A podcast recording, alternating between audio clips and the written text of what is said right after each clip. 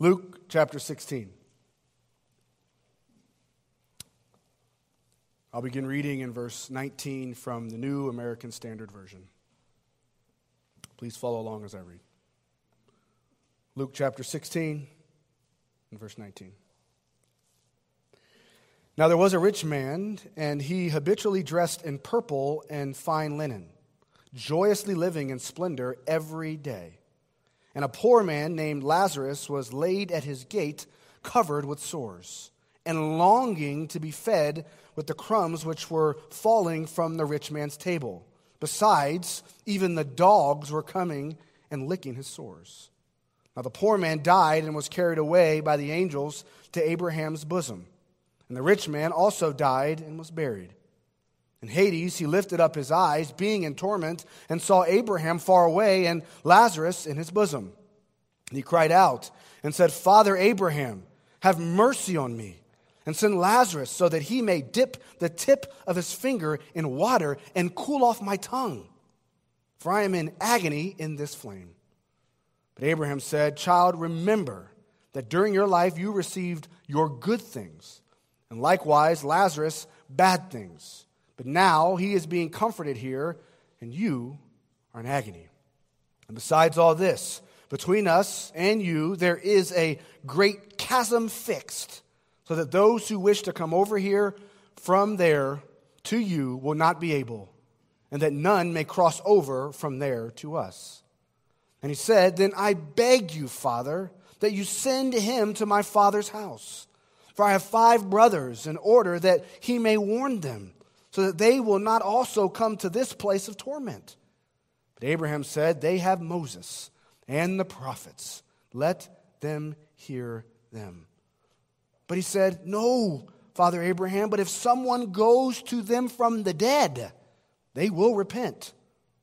But he said to him, If they do not listen to Moses and the prophets, they will not be persuaded, even if someone rises from the dead. Thus reads the Word of God. You may be seated.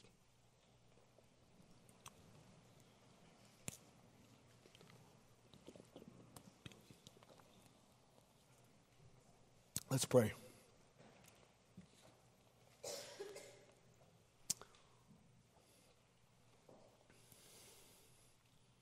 Lord, I pray this morning that you would give me the physical strength and the spiritual energy to preach your word with fidelity, with clarity, with liberty,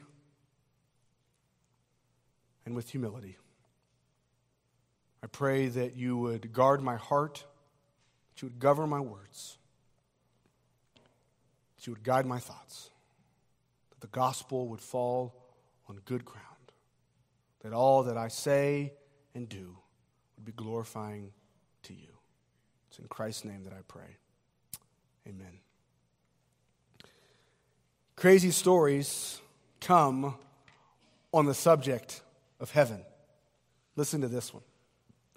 It's a story of a middle aged woman who arrived at the gates of heaven and she was waiting for St. Peter to open the gates and greet her. And while she was waiting, she peeked through the gates and she saw a banquet table and various family members who have gone on ahead of her, and, and they were cutting up and, and having a good old time. They were sitting around enjoying this wonderful time, and she sees other people too. She sees ones that she has loved and lost on earth. And they all greet her. Hey, girl, how you doing? Oh, we're so glad to see you. We've been waiting for you. And so, as to be accepted, expected, she longed to come in. About that time, Peter walks up and she says, Can you open the gate? I can't wait to join my friends. He says, Well, well, yes, but first, you've got to be able to spell one word. Well, what's that word? She asked. Well, it's love, Peter said. Sure, sure, I, I can do that. L O V E. That's right. And the gates open and she comes in. About a year and a half on earth, passes, and Peter asks one day if she will watch the gates for him. She does. And as she takes over the job, she looks up, and outside the gate is her husband. She's super surprised and she looks at him and she's got a big smile on her face and she says, Well, well, how have you been? He says, Great, honey. Remember that gorgeous nurse who took care of you while you were sick? I married her six weeks after you were gone. We had a terrific time. Matter of fact, you'll never believe this. We won the lottery. And I've got a hundred million dollars. And she drove a Lamborghini. And I've got a Porsche. I mean, we were really living it up. We sold our little house where you and I lived, and we bought this humongous place in Hyde Park. It's been fabulous. It's kind of a bummer to be here, though, but, but it is good to see you. By the way, how do I get in? She said, Well, you have to spell one word. He said, Well, what word? She said, Czechoslovakia.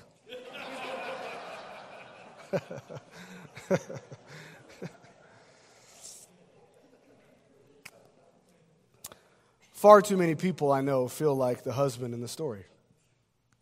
Heaven is, is kind of a bummer. In fact, many Christians are so earthly minded that they are no earthly good. C.S. Lewis said it well aim at heaven and you will get earth thrown in. Aim at earth and you'll get neither. We say the, the world is not my home, but sometimes I sure wish it was. J.C. Ryle says, I pity the man.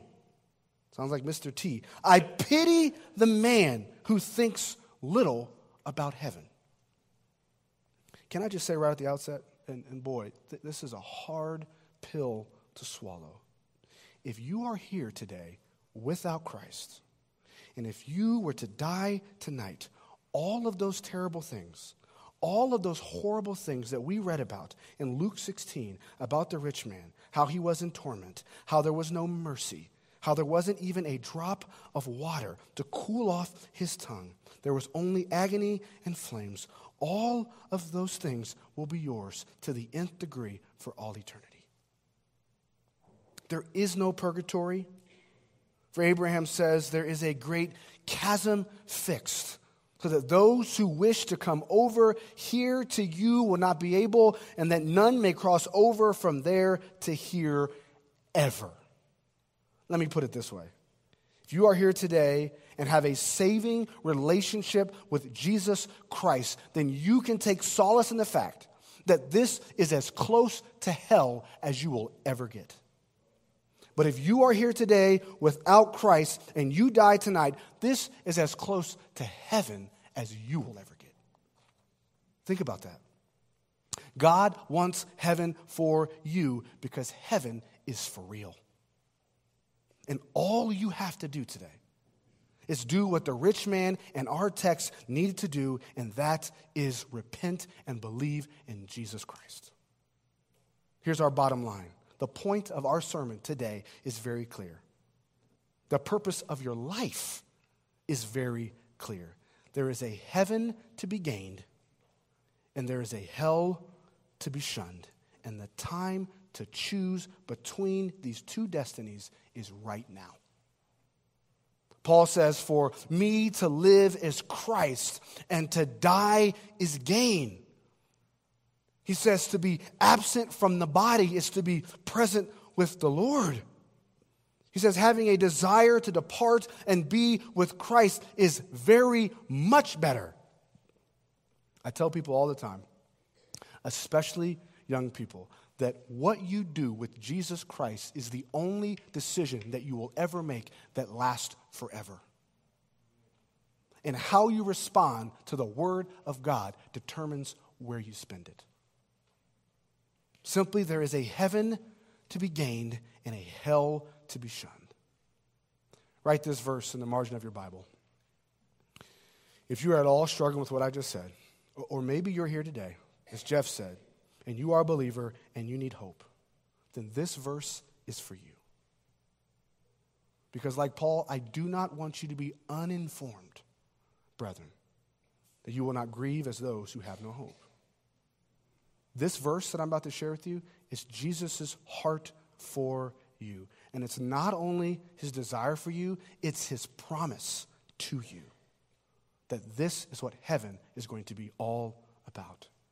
It's John 17, 24, where Jesus, in his high priestly prayer, prays, Father, I desire that they also, whom you have given me, be with me where I am so that they may see my glory, the glory which you have given me, for you have loved me before the foundation of the world, and by implication, you have loved them before the foundation of the world. Listen, beloved, Jesus is our hope. He is the hope of heaven. And when we believe in Him, we have the assurance that we will live with Christ and with each other forever. That's how come Christopher Love's life was about to come to an end. And as he sat there in a prison cell, waiting his execution, his wife, Mary Love, can write him this letter. Listen to this July 14th, 1651. To her hubby. Before I write a word further, I beseech thee to think not that it is thy wife, but a friend, now that writes to thee I hope thou hast freely given up thy wife and children to God, who hath said in Jeremiah 49 11, Thy maker will be my husband and a father to thy children. Oh, that the Lord would keep thee from having one troubled thought for thy relations.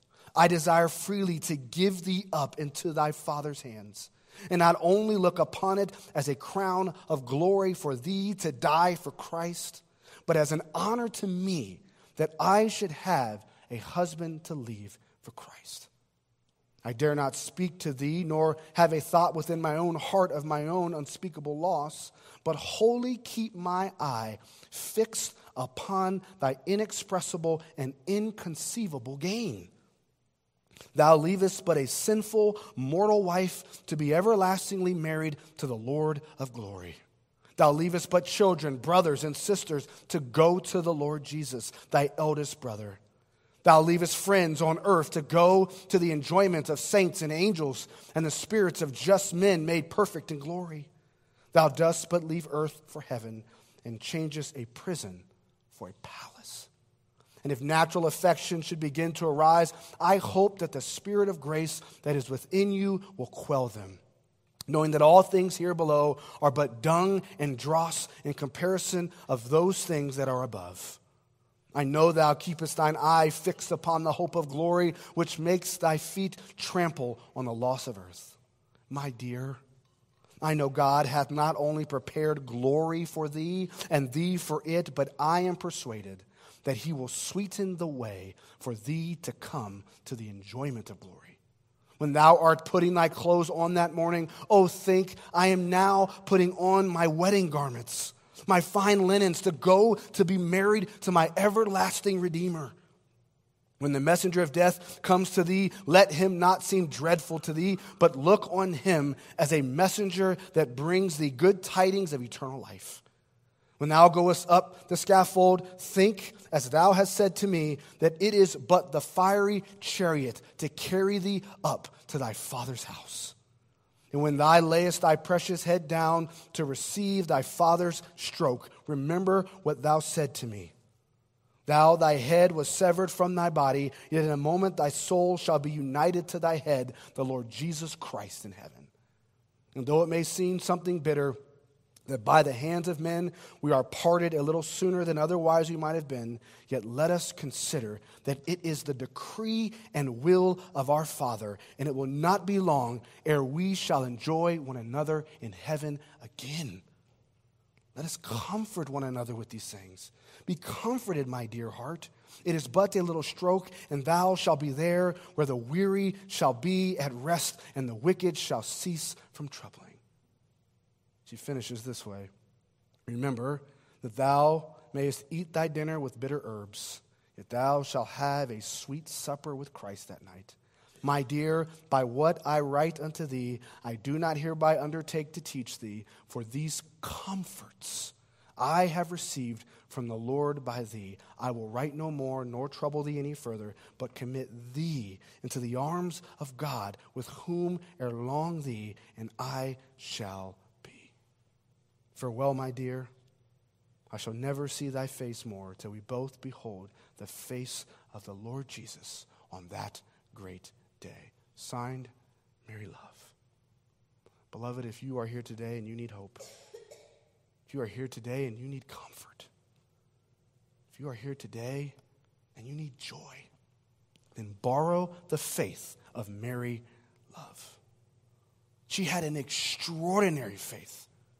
Not that her, her faith had an extra measure of grace, but rather the object of her faith was extraordinary. That is the Lord Jesus. You see, Mary and Christopher Love were, were able to face death with such hope, with such perspective, with such gospel truth, because their eyes were fixed upon the Lord Jesus. Because day after day, Mary Love was looking upon her Savior and finding him to be all that he said he would be. They were focused on him. And that's precisely what Jesus wants us to do with our passage this morning in Luke 16. Luke says, if you want extraordinary faith and greedy hope in the face of death, then you must focus on Christ and all that comes with it. You say, what comes with it? Well, Luke says that there are at least three promises. You and I will, will have access to the Father's house.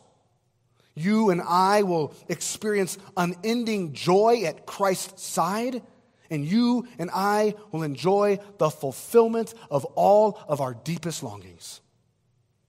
Therefore, as we face death, as we look to heaven, as we look to Christ, we must focus on three things. Here they are. Here's our outline. We must focus on where we are going. We must focus on who we are going to be with, and we must focus on how we are going to get there. The where, the who, and the how.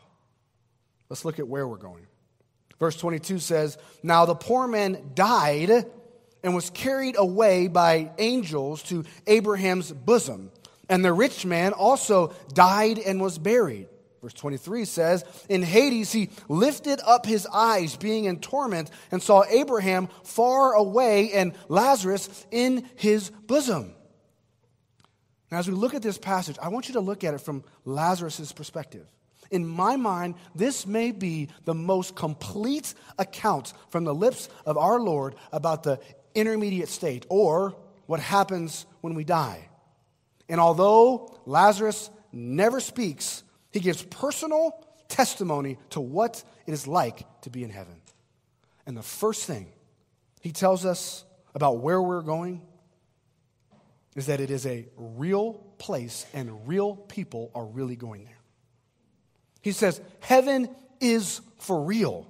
He says, Heaven is a real place. You know this. In John 14, Jesus says, I go to prepare a place for you so that where I am, you may be also. He also says to the dying thief on the cross, Today you shall be with me in what? In paradise. That dying thief was promised a conscious experience of paradise immediately following his death. And Christ promises the same thing to you if you will cry out to him, Remember me. It says, John Milton puts it, Thy presence makes our paradise, and where thou art is heaven. Simply, heaven is a place, and that place is paradise. And so Lazarus was in heaven. He was in paradise. And if hell is a place of torment, then I think it is fair to say that paradise is a place of full divine contentment. Heaven is a place of eternal contentment and joy and peace. It's a place where our faith will be fulfilled forever. It's joyous living in splendor in the presence of Christ for all eternity. Now, try just for a second in your seat to contemplate infinite contentment. Or how about infinite joy? Or how about infinite peace? Listen to what Thomas Watson in his little book, The Art of Divine Contentment, says. He says, I know that there will not be perfect contentment here in this life. Perfect pleasure is only at God's right hand. Yet we can begin now to tune our instrument before we play the sweet music of contentment with perfection in heaven. He says, Are you content, Christian, with the little? You will see greater things than these. God will distill the sweet influences of His love into your soul. He will raise up friends for you. He will bless the oil in the pot. And when that is done, He will crown you with an eternal enjoyment of Himself. He will give you heaven where you will have as much contentment as your soul can possibly thirst after. Number two, we could say that in heaven we will be ministered to by angels. Lazarus was carried away by angels. You'll recall in the Garden of Gethsemane in Luke 22 and 43, now an angel from heaven appeared to Jesus, ministering to him. Same word. What a thought. Heaven will be full of angels worshiping and ministering to you. Heaven will also be a place where our physical and spiritual thirst will be quenched. Apparently, Lazarus had living water right at his fingertips. Look at verse 24. And he cried out and said, Father Abraham, have mercy on me and send Lazarus so that he may dip the tip of his finger in water and cool off my tongue, for I am in agony in this flame. Some water that must have been. But that shouldn't surprise us, right? Because in Revelation 21 17, it says, Let the one who is thirsty come. Let the one who wishes to take the water of life without cost.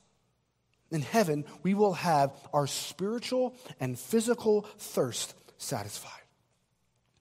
Now, picture this. Picture Christ pouring you a glass of living water. Even as I think about it right now, my, my hands, they start to shake. I mean, can you imagine I love the piece. Whom have we, Lord, but thee? Soul thirst to satisfy. Exhaustless spring, the waters free. All other streams are dry. In heaven, you will find satisfaction in the streams of living water, and no other streams will satisfy. Heaven will also be a place where there is eternal comfort. Verse 25 says, But Abraham said, Child, remember that during your life you received your good things, and likewise Lazarus bad things, but now he is being comforted here, and you are in agony. Jesus says, Lazarus is being comforted, and heaven is a place of eternal comfort. He says, No tears. We've never known such a place. We were crying when we were born, and some of us have been crying ever since.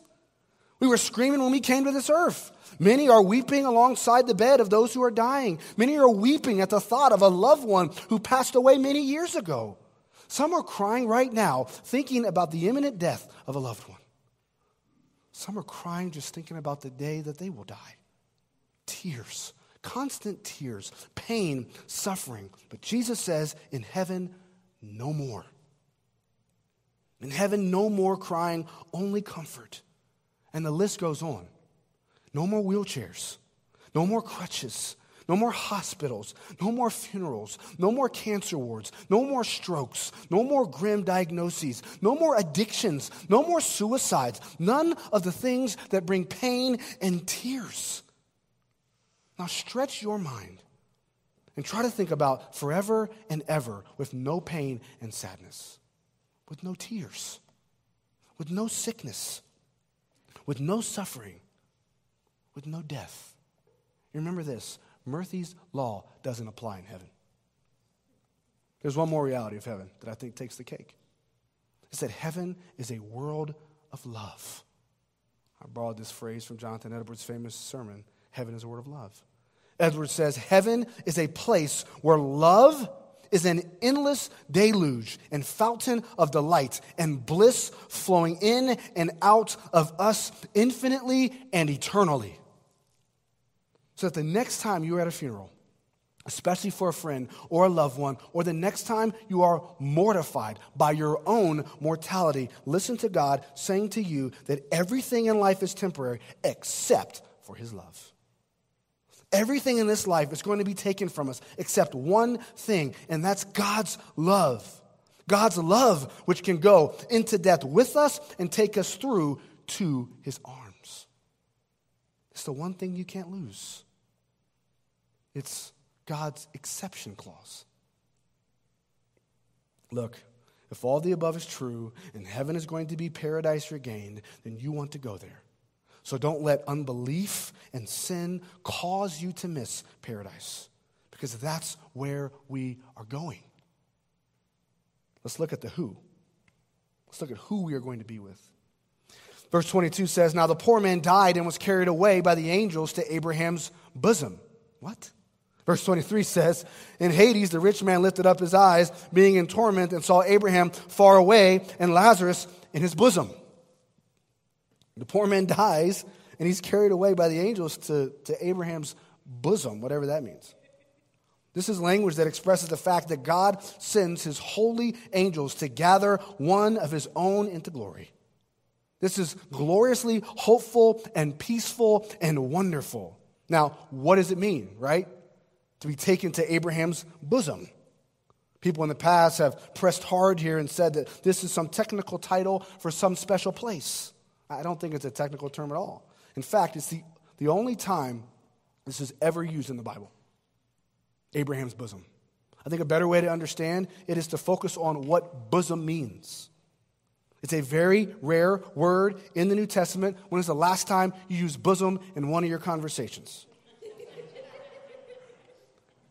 In fact, here's something very interesting. Other than here, whenever the term is used of a person, it always has to do with Jesus. In John 1:18 it says no one has seen God at any time. The only begotten God who is in the bosom of the Father, he has explained him.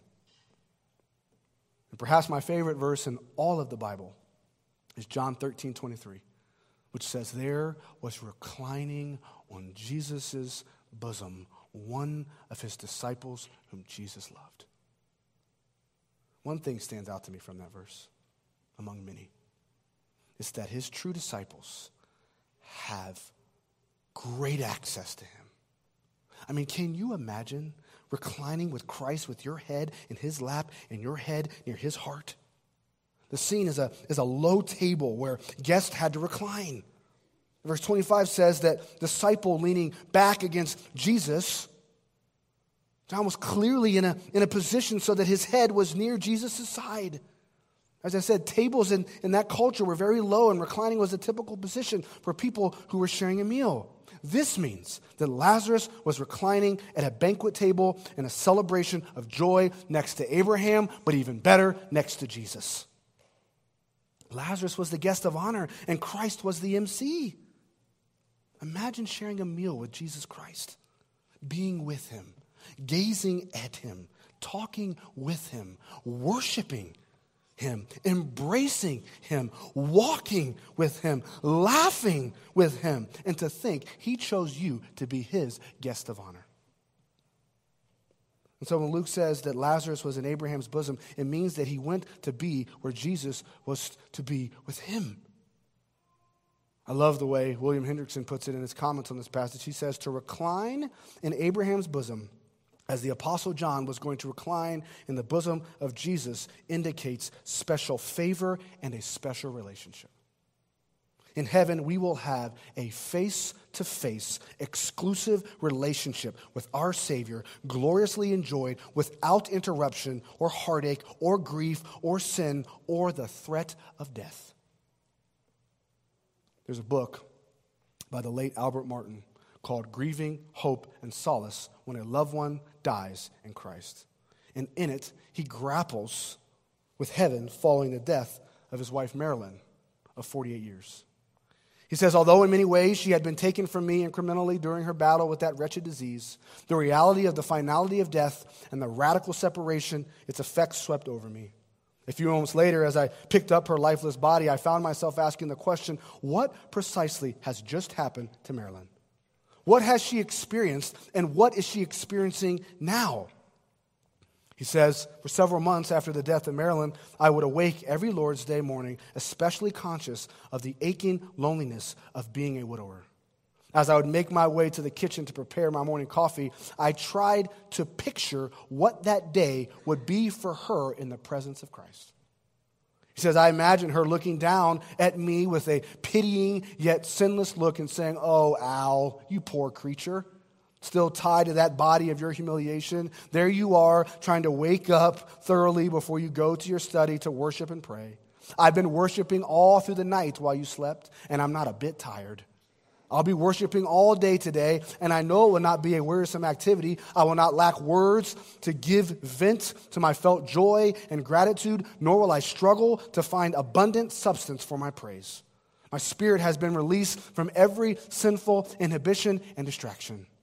So when you go to bed tonight, weary through your labors among all God's people, I will still be engaged in worship.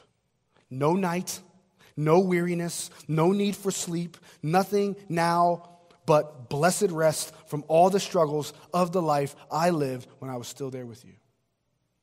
All that to say, what it means to be at Christ's bosom is to be at Christ's side. And when we die, we will be with him forever and ever in his presence, endowed with his perfections. There's another implication I shall mention briefly that we can draw from the phrase Abraham's bosom. It's that if Lazarus was taken to the place where Abraham was, and Abraham is representative of every believer, I mean, do I have to sing the song, Father Abraham, how many sons?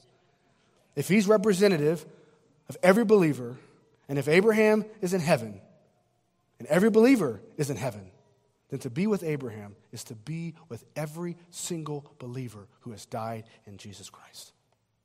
Let that comfort your heart that when your loved ones who die in Christ breathe their last, they immediately enter the company of all those whom they have come to know and love at a distance. And so, just as we will be face to face with our Lord Jesus Christ, we will be face to face with all of them as well. Believers who die in Christ go to be with Christ, and they go to be with Abraham, and they go to be with every believer who has ever lived. And they go to have intimate personal fellowship with all of them Christ, with Abraham, and with loved ones. You will be with the people you have seemingly lost. We will be with the Lord together forever. Perfect personal relationships of love that last forever. Can I just say that there's nothing more practical than to focus on the presence of Christ as you think about heaven? To focus on Christ and his glory. St. Augustine writes in the City of Christ In heaven, we will see Christ and his glory, and the most exhilarating experiences on earth, skydiving or extreme sports, will seem tame compared to the thrill of seeing Jesus, to the thrill of being with him, gazing at him, talking with him, worshiping at his feet, embracing him, eating with him, walking with him, laughing with him. Beloved, it's when we grasp this truth that heaven will have a profound effect on our holiness now. A man who, who sees himself seated with Christ in heaven in the very presence of a God to whom the angels cry out, Holy, holy, holy, won't spend his evenings viewing stuff on the internet that he shouldn't. No wonder the devil is so intent on keeping us from grasping what it means to be with Christ now and in eternity. For if we see ourselves in heaven with Christ, we will be drawn to worship and serve him here and now. That's what Colossians 3:1 says. Therefore, if you have been raised with Christ, keep seeking the things above. Lastly, before we draw out some practical implications, let's look at how we are going to get there. The how. Our Lord has Abraham say in verse 25 and following Child, remember that during your life you received your good things, and likewise Lazarus bad things. But now, underline that in your Bible, but now he is being comforted here, and you are in agony. And besides all this, between us there is a great chasm fixed, so that those who wish to come over from here to you will not be able, and that none may cross over from there to us. And he said, Then I beg you, I beg you, Father, that you send him to my father's house. For I have five brothers, in order that he may warn them, so that they will not come to this place of torment. Did you catch that phrase right smack dab in the middle of those verses? Besides, there is a great chasm fixed. Circle that. Because I would argue that that phrase leads to the most important question in the history of the world. And that is how do we cross the chasm? How do we cross from hell to heaven here and now? How do we gain heaven and shun hell? I believe that is why the rich man says what he says. Then I beg you to send them to my father's house, to warn my, my brothers so that they will not come to this place of torment. Now, what does Abraham say in response? He says, They have Moses and the prophets. Let them hear them. He says, if you want to cross the chasm from hell to heaven, you have to believe the Bible and what it says about the God who can do the impossible. Let me say that again. Write that down. If you want to be able to cross over from here to there, you have to believe the Bible and what it says about the God who can do the impossible. Abraham's right. Once a person dies, there's no going back. There's no crossing the breach. We are not able to, to cross over from heaven to hell and vice versa. He says that those who wish to come over here to there will not be able. He says, none may cross over from there to us. He says, it is impossible. Now, watch this. Do you remember? You read it earlier in the service, our first passage. Do you remember that conversation that Jesus has with the rich man? Matthew 19 and Luke 18. The rich man asked the question, What shall I do to inherit eternal life? Same question. He says, I, I want to cross the chasm. He says, I just want to make it to heaven. He says, I just want to make it in. He says, I just want to cross that river. I just want to be free from sin. I want my name written in the Lamb's book of life. And when this life is over, I just want to have eternal life. And you know what Jesus does? He points them to the Bible. And he says in so many words, you have to believe the Bible and what it says about God who can do the impossible.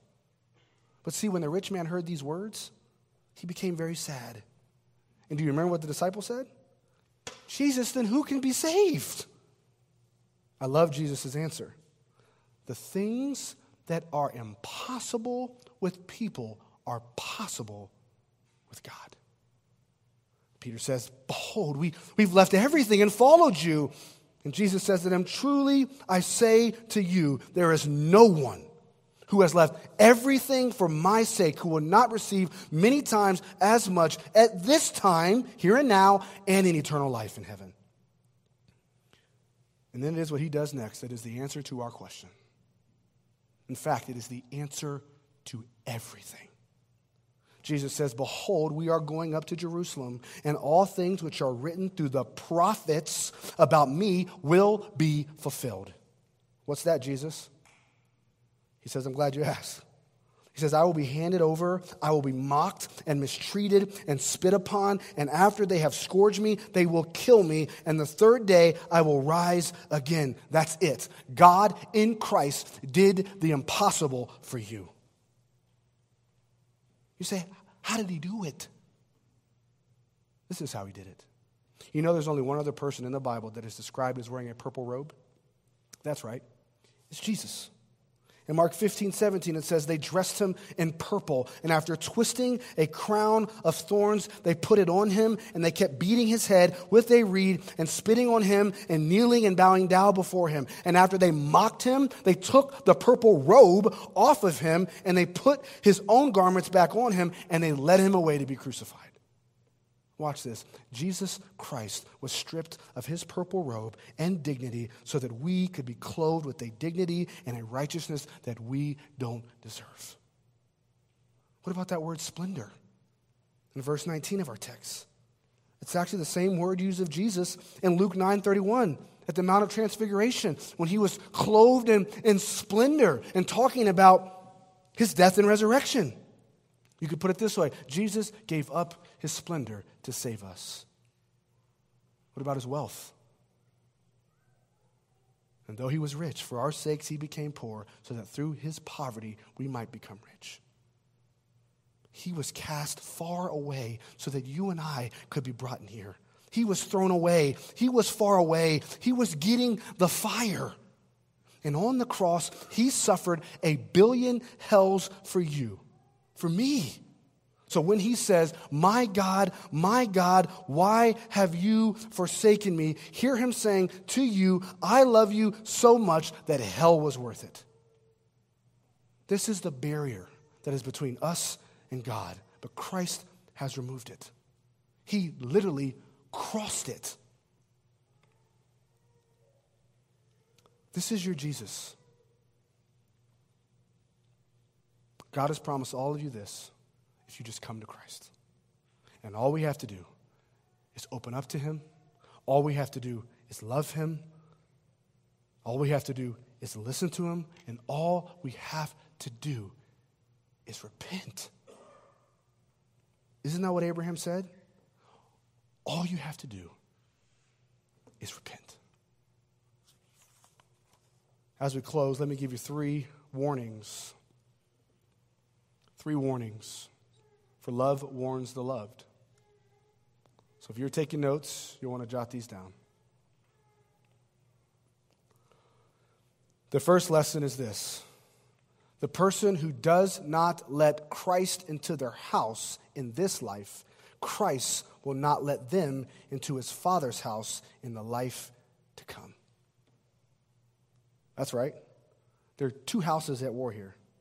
Did you notice in verse 27? The rich man says, Then I beg you, Father, that you send him, Lazarus, to my father's house.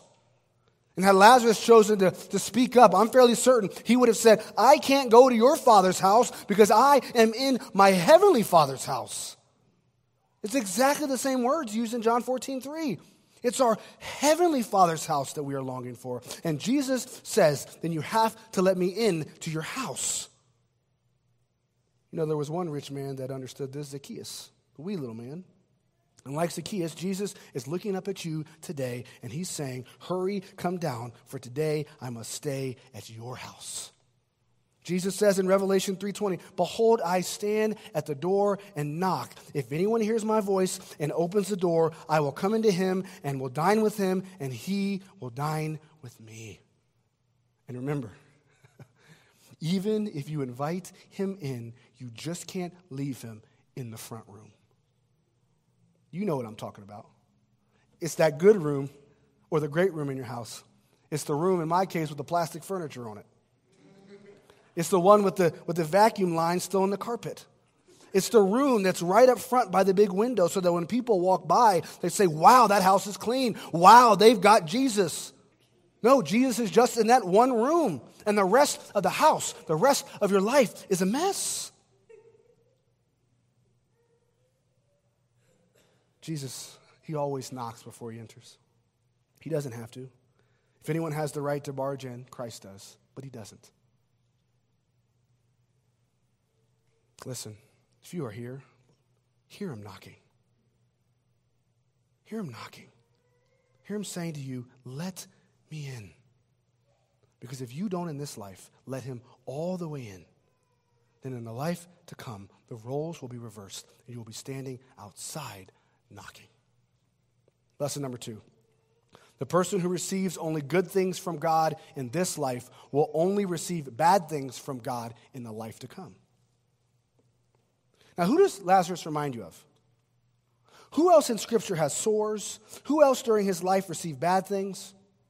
Job. You remember what he says to his wife? Job 2 7 says that Satan went out from the presence of the Lord and smote Job with sore boils from the sole of his foot to the crown of his head. And it says he took potsherd to scrape himself while he was sitting among the ashes. And his wife said to him, Do you still hold fast to your integrity? Curse God and die. But heed his words, heed what he says. He says, You speak as one of the foolish women speaks. Here it is Shall we not accept the good things from God and not accept the bad things from God also? It's Romans 8:28 Job edition. What does Romans 8:28 say? And we know that God causes all things to work together for the good to those who love God and to those who are called according to his purpose. I love the way Jonathan Edwards outlines this passage, and it's worth memorizing.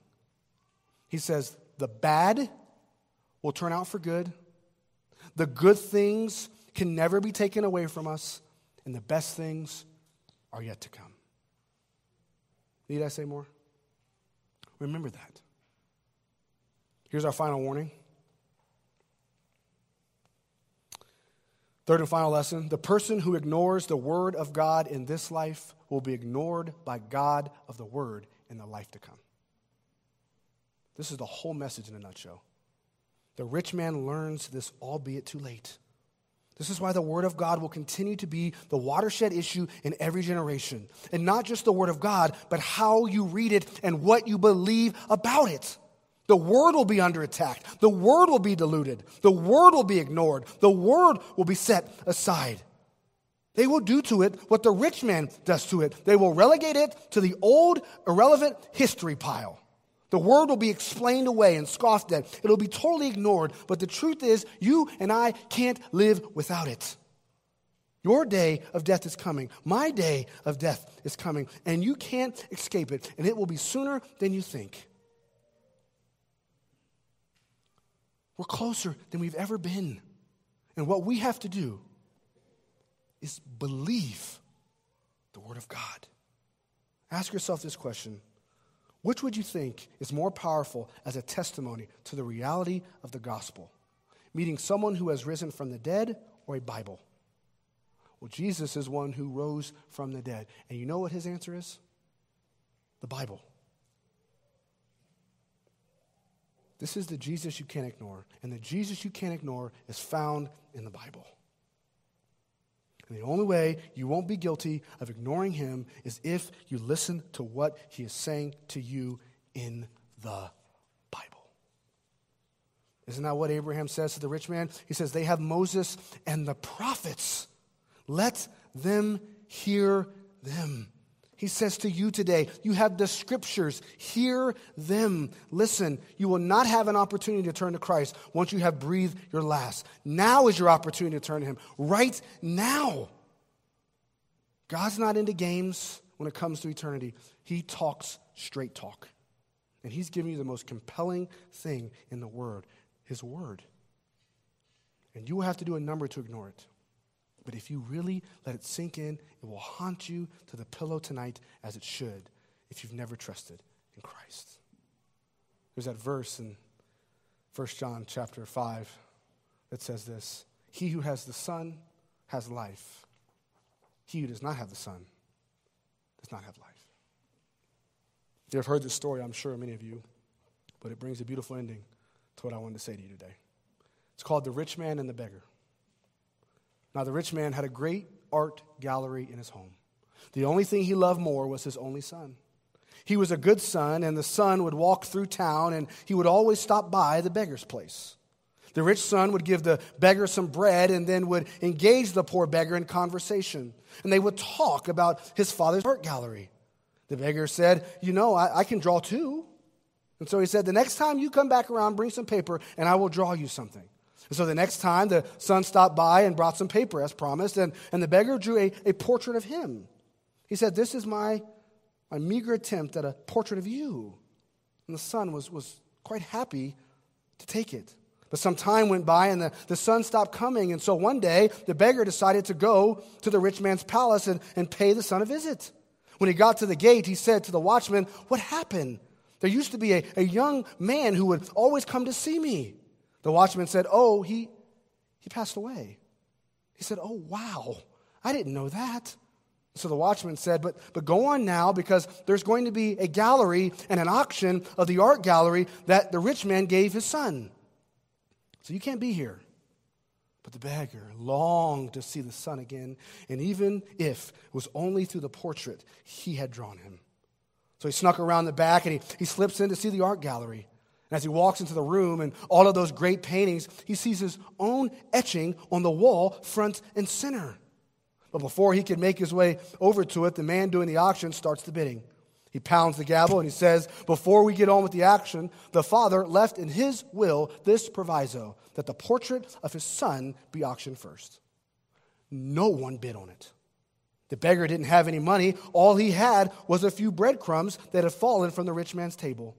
But no one else was bidding on it.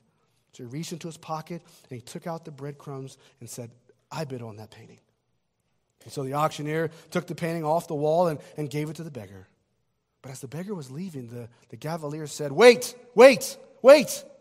The rich man made one more proviso in his will. It states that whoever gets the son gets everything. He gets the estate, he gets the entire collection, he gets everything. And so I ask you today have you got the son? Because he who has the son gets everything. You get the entire estate. You get the entire collection. You get everything. You even get eternity thrown in. For whoever loves the Son has life. Let's pray.